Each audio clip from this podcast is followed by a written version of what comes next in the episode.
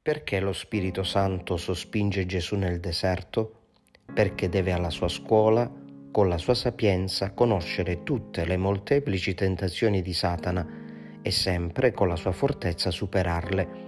Chi non è vittorioso con se stesso mai potrà essere maestro per gli altri.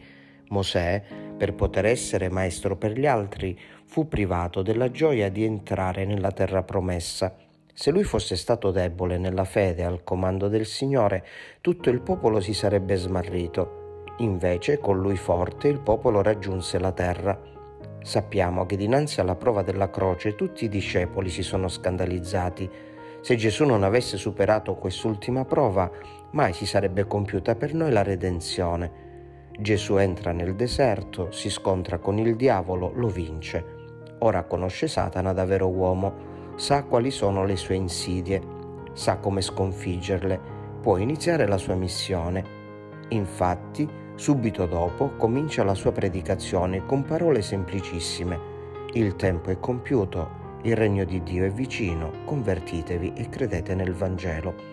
È venuto per il Padre il tempo di dare attuazione a tutte le sue promesse.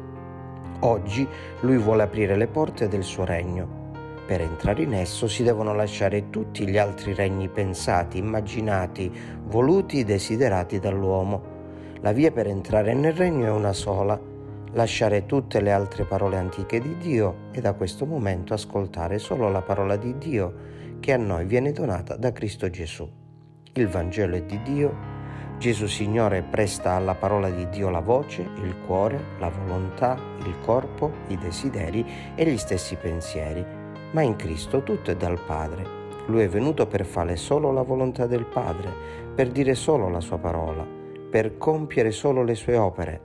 Satana invece avrebbe voluto fare due persone separate, il Padre e Cristo senza il Padre, così come oggi vuol fare Cristo e la Chiesa senza Cristo.